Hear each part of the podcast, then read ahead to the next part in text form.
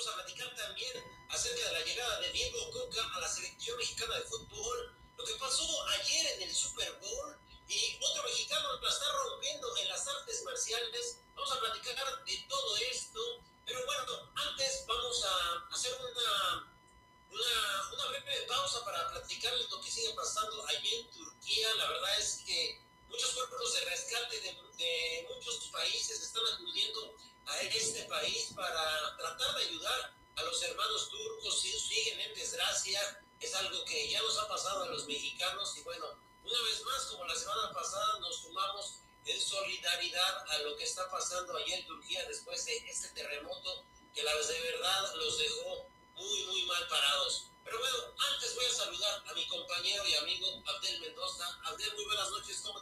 Muy buenas noches, feliz de otro programa más de titulares de casa hoy 13 de febrero. El antesala del Día de los Enamorados y de los Amigos, pues mañana es 14 de febrero y como bien lo dices, hay que solidarizarnos con el pueblo turco ya después de este terremoto y hay que recordar que un perro rescatista falleció en la salvación de algunas vidas, una solidaridad también con el pueblo mexicano y como bien lo dices, tenemos la jornada de fútbol mexicano, los mexicanos que le están rompiendo las artes marciales mixtas, el programa pasado Brandon Moreno y ahora la Pantera Rodríguez y en el carrusel deportivo ya tenemos el roster de la selección mexicana que va a, que va a representar a nuestro país en el Clásico Mundial de Béisbol. Destacan los nombres de Julio Urias y de José Urquidi.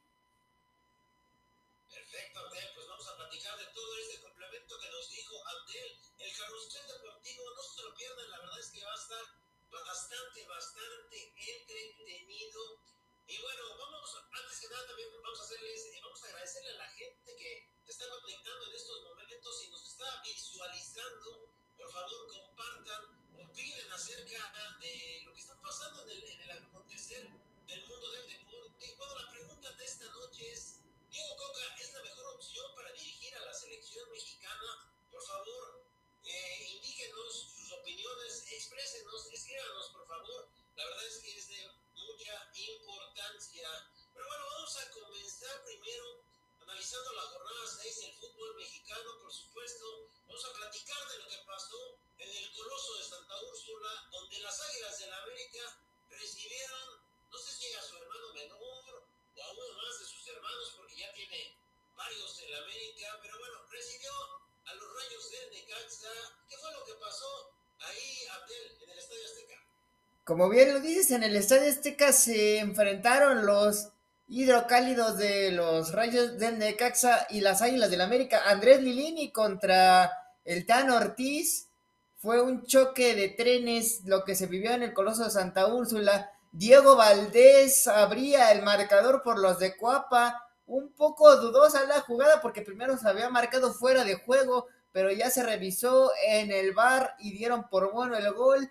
Y unos minutos después, el goleador del torneo y junto con Rogelio Funes Mori y por supuesto de las Águilas de la, de la América, Henry Martin se hacía una vez más presente en el marcador. Un buen torneo que está teniendo el jugador yucateco que, pues dicho sea de paso, ha dicho que está feliz y ya descontarían los rayos en el segundo tiempo.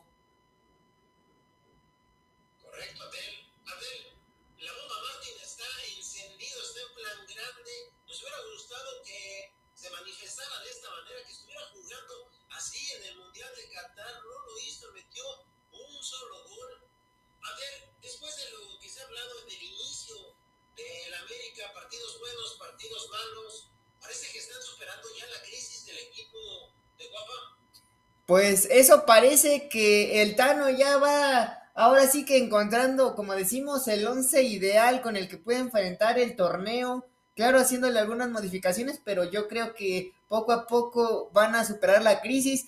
Y dadas las circunstancias de la pregunta que le hicieron, que le estamos haciendo al público de lo de Diego Coca, Ustedes también díganme, señores aficionados al fútbol, ¿qué creen que les duela más a los rayos ahorita que estamos en el, en el centenario del Necaxa? Muchos decían que qué le, que, le dolía más a la afición necaxista, el gol de Hugo Norberto Castillo en el verano 2002, que les quitó un título a los Rayos, o el gol que les anotó precisamente el director técnico Fernando Ortiz para descenderlos.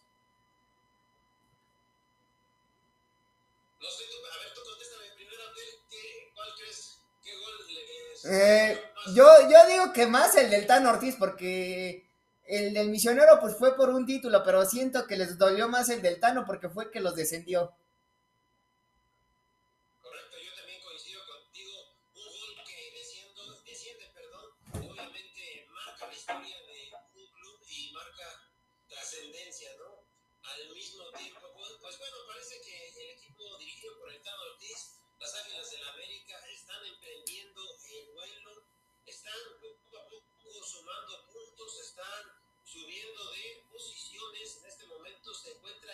en la cuarta posición.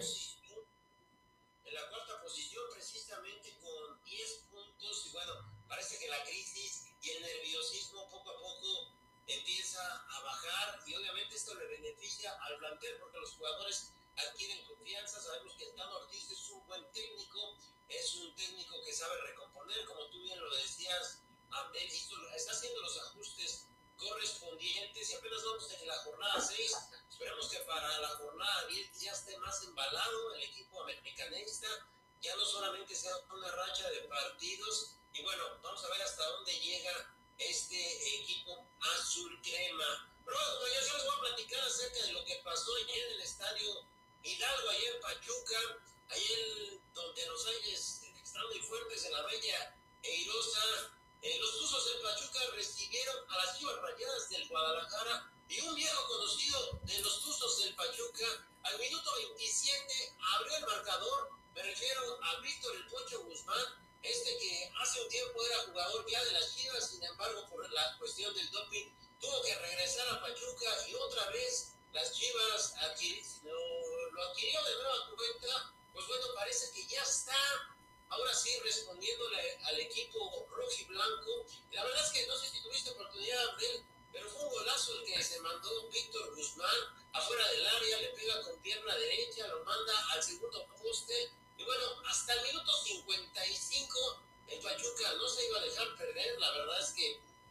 las manos el equipo Tuzo y bueno, por parte de, de la Rosa, de Raúl de la Rosa, empata el marcador.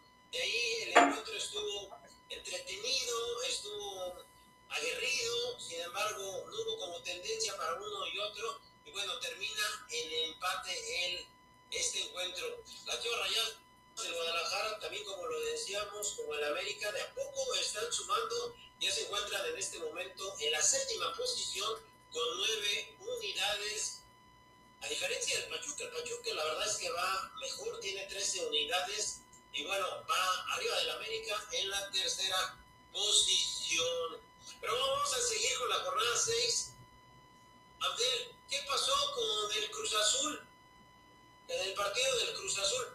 Pues primero que nada se fue a meter al meritito infierno con el Diablo Rojo del Toluca que en el festejo de sus 106 años de historia, el conjunto choricero dirigido por Ignacio Ambriz le puso el último clavo en el ataúd al Potro Gutiérrez, que empezó ganando el equipo cementero con este gol, con un golazo de Rotondi, clareando a Thiago Volpi, pero Maximiliano Araujo fue el encargado de empatar los cartones, con dos goles de Araujo y uno más de, no recuerdo del nombre de este jugador, pero también nos regaló un poema de gol que terminó sepultando al Potro Gutiérrez, que dicho sea de paso, ya dejó la dirección técnica.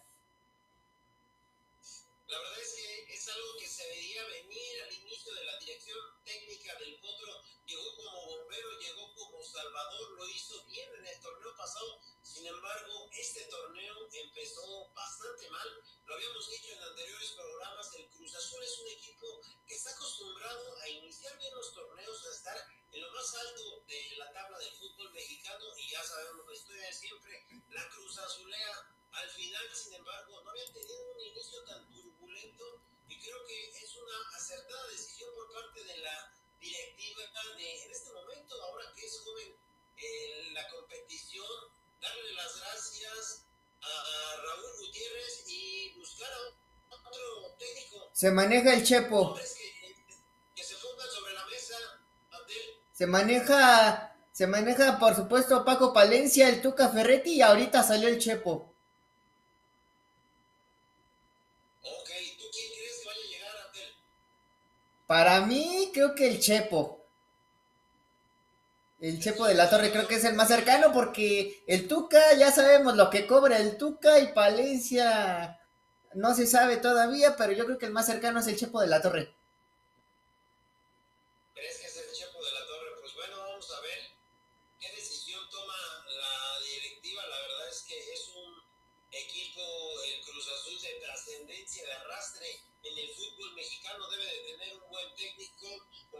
Veníamos diciendo, tenía varios torneos que no empezaban de esta forma tan turbulento. Tienen que hacer algo, si no se les va a ir el torneo prácticamente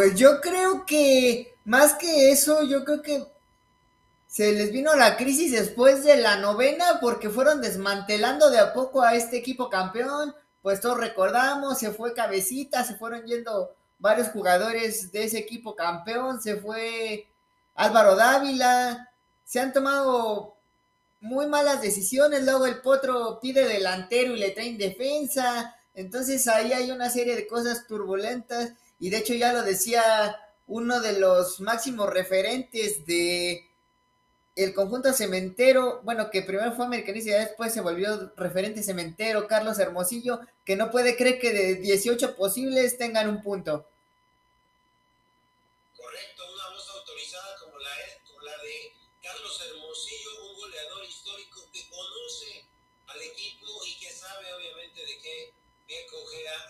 Este momento. Pero bueno, vamos a platicar el complemento de la jornada. ¿Nos puedes platicar Abdel, qué pasó con los demás encuentros? Eh, Pue- Puebla le dio la bienvenida a Rubén Omar Romano con un 3 a 1 y Cholos le dio la bienvenida a Miguel Herrera con un 1-0 sobre el Atlético de San Luis y los Bravos de Juárez le terminaron pegando al Santos.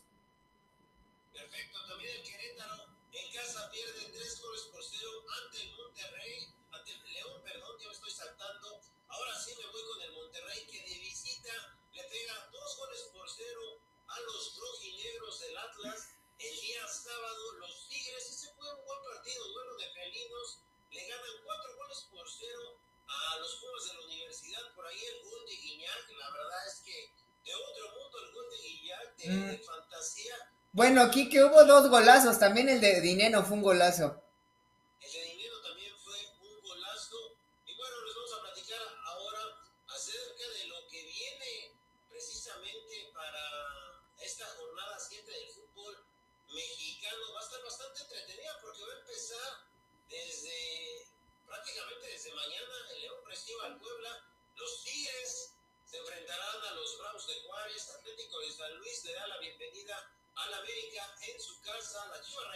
Guadalajara abren sus puertas para recibir a Tijuana. Monterrey se medirá en contra de Querétaro, que bueno, ahí no se va a medir porque no hay punto de comparación. El Necaxa chocará en contra de los Pumas el día miércoles. El día jueves Mazatlán también chocará en contra de el Pachucas. Y ya para el día viernes los Bravos de Juárez otra vez en una jornada, me parece que es doble, ¿verdad? Sí, jornada doble.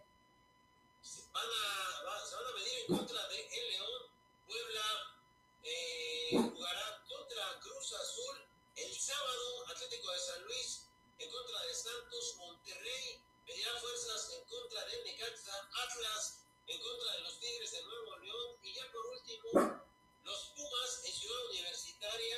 Bastante raro, ¿eh? El sábado jugará en contra de las Chivas Rayadas de el Guadalajara.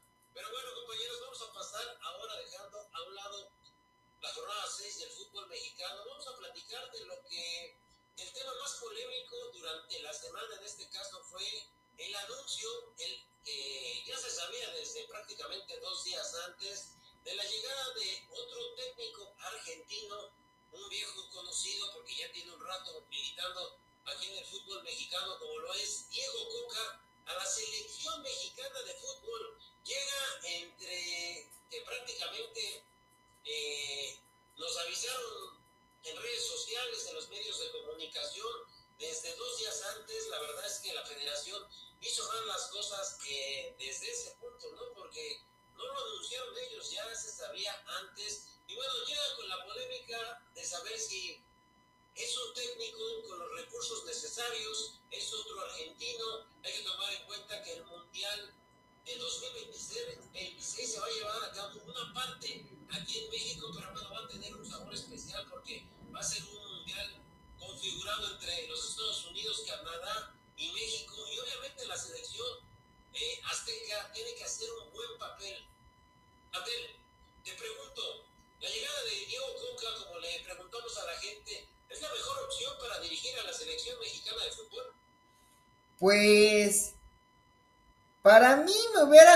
más el Piojo porque a Diego Coca eh, se me hace buen técnico, pero su estilo se me hace muy defensivo.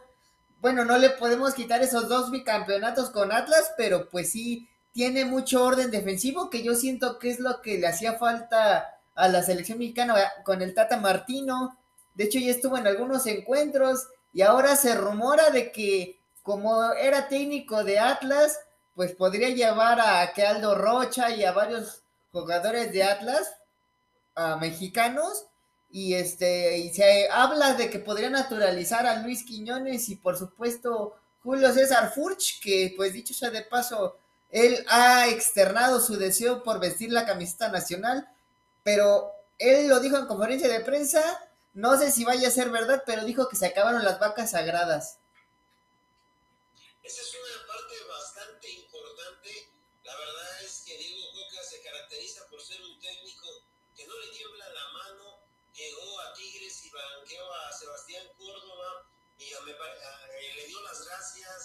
A Florian Tobán.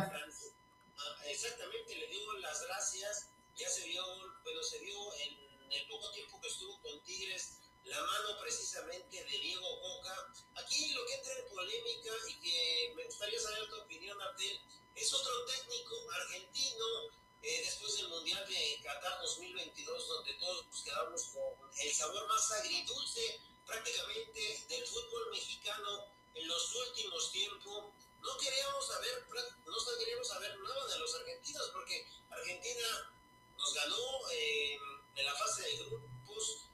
El Tata Martino no hizo un buen trabajo como tal. Y bueno, este, se apostaba por un técnico mexicano, se apostaba por un técnico de renombre, se apostaba para que la Federación Mexicana de Fútbol abriera ahora sí la cartera y trajera a un técnico de talla internacional, ¿no? Se decía el nombre de Pepe Guardiola, el nombre de Marcelo Bielsa.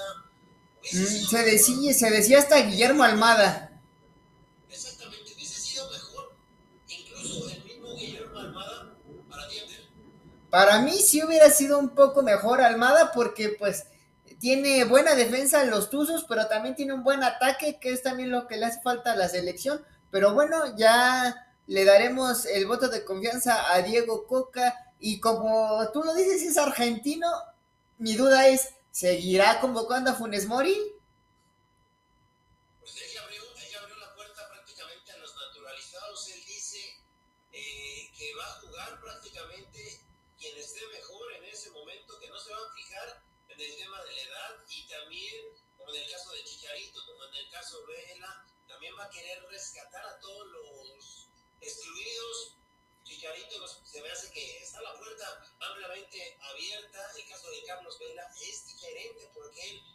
Ha expresado abiertamente que no quiere regresar a la selección mm. mexicana de mm, fútbol. De hecho, pero que te interrumpa ahorita que decíamos de lo de Henry, pues podría ser una muy buena apuesta para Diego Coca.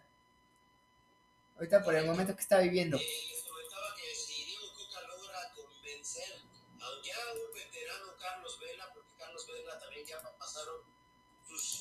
años como futbolista, sin embargo, sigue siendo como tal un buen jugador. Convencer, la verdad es que va a ser un buen trabajo. Pero también está el tema de los naturalizados o de los que puedan naturalizarse, como en el caso de Quillones y Furch, que ya prácticamente eh, ya está naturalizado, está esperando la, la, convocatoria. Y ese fútbol defensivo que tú hablabas, él que llevó al Atlas a un equipo pues de, de poca punta lo llegó hace unos años a ser bicampeón del fútbol mexicano. Yo creo que por ahí le ganó la carrera a Guillermo Almada, director técnico del El Pachuca. Aparte de que este técnico, Diego Coca, pertenece a otro grupo que en este momento se dice está peleado con los dos grupos que están en choque ¿no? del fútbol mexicano. Me refiero al grupo de los Olegui y Matel. Sí, Iraragorri está peleado con Jesús Martínez, me parece.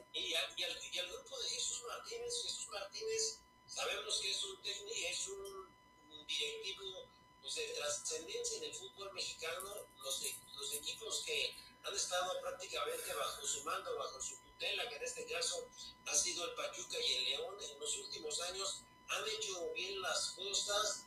Y bueno, pues entra entre polémica porque por ahí le ganan a la federación el anuncio, el anuncio bien decentemente lo debió haber hecho la, de, la federación, se filtró la información y mucha gente desconoce el trabajo de Diego Coca, no, no, este, no confían en él, rápido para acabar, se van con el mote y dicen, es un argentino más. Yo creo, no, yo no tengo nada en contra de Diego Coca, me parece que es un técnico diferente, es un técnico joven, eh, que puede hacer bien las cosas, como tú dices, hay que darle el beneficio de la duda y dejarlo trabajar. Sin embargo, la federación, para miras de lo que va a pasar en 2026, porque el mundial va a ser aquí en México, creo que debió, haber la, ah, debió abrir la cartera y debió haber ido por, por un técnico top del fútbol mundial, porque eso es lo que necesita la selección mexicana de fútbol,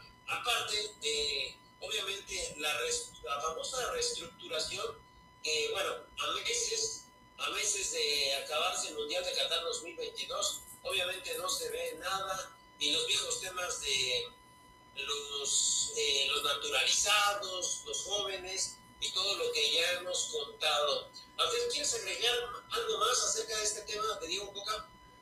Pues sí, vamos a ver si, si le damos el beneficio de la duda. Y pues ahorita como se va a se dice que Miguel Arreola ya va a reducir el número de extranjeros, a ver si esto ayuda a la selección mexicana. Y pues también miras para el 2025, porque tengo entendido que en la Copa Oro ya va a haber también rivales de renombre, van a invitar de Asia y de Europa. Correcto, bueno, va- van a invitar a otro tipo de, equipos, eh, la selección mexicana de fútbol irá a la Copa América, pero bueno, vamos a pasar rápido para que no nos den el tiempo de al carrusel deportivo. ¿Qué nos preparado para esta noche? La verdad es que va a estar muy bueno porque tú analizaste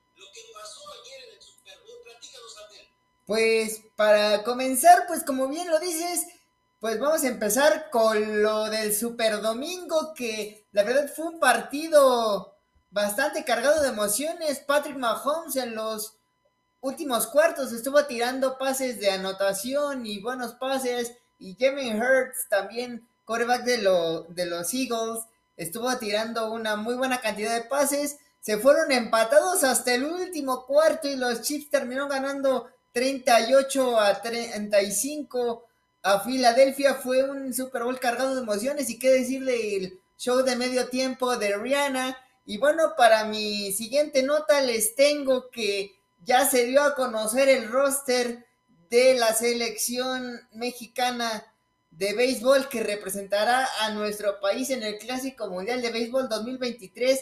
Dislumbran los nombres de José Urquidi y Julio Urias.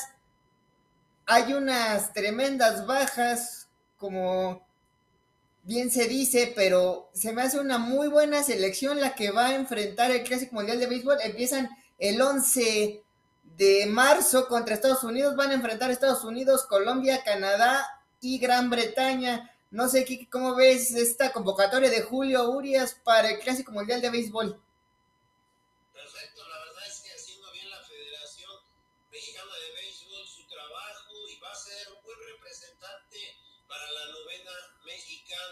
Y bueno, pues ya para cerrar mi, mi carrusel deportivo, pues otro mexicano que le está rompiendo es Juan Toscano Anderson, quien acaba de ser nombrado jugador del Jazz de Utah. Vamos a ver cómo le va el mexicano ahora con este nuevo equipo. En su estancia de dos años con los Lakers promedió un total de 27 unidades.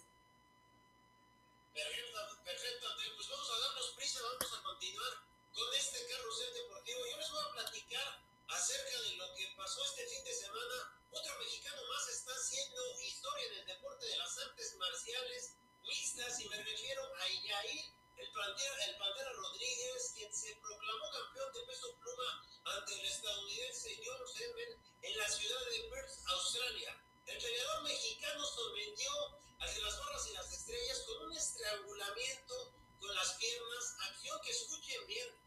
Solamente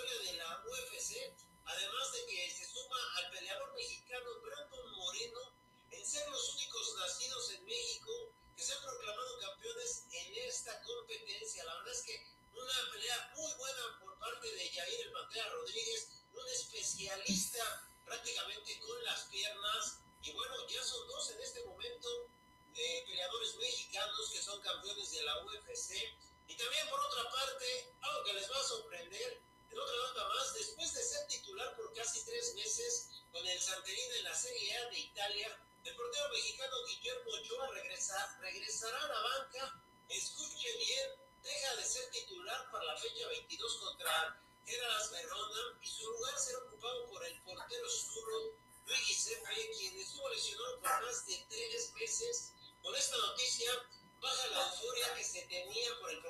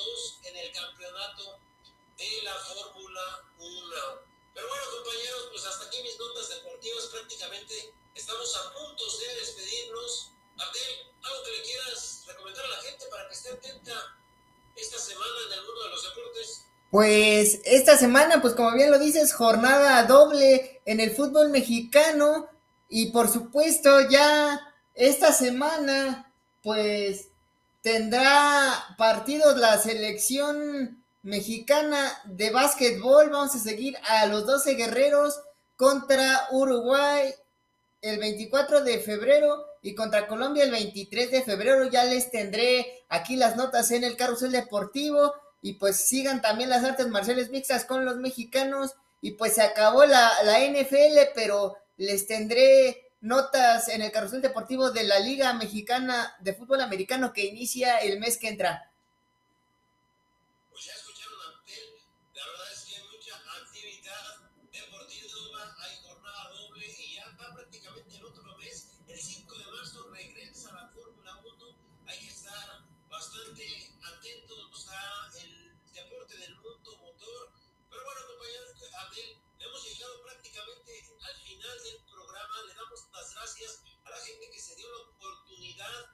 estar aquí viéndonos y escuchándonos. Nos vemos hasta la próxima semana. Bueno, no sin antes despedirme, por supuesto, de Abdel. Muchas gracias. Mi nombre es Enrique Díaz y nos vemos la próxima semana, ahora sí, en punto de las 10 de la noche,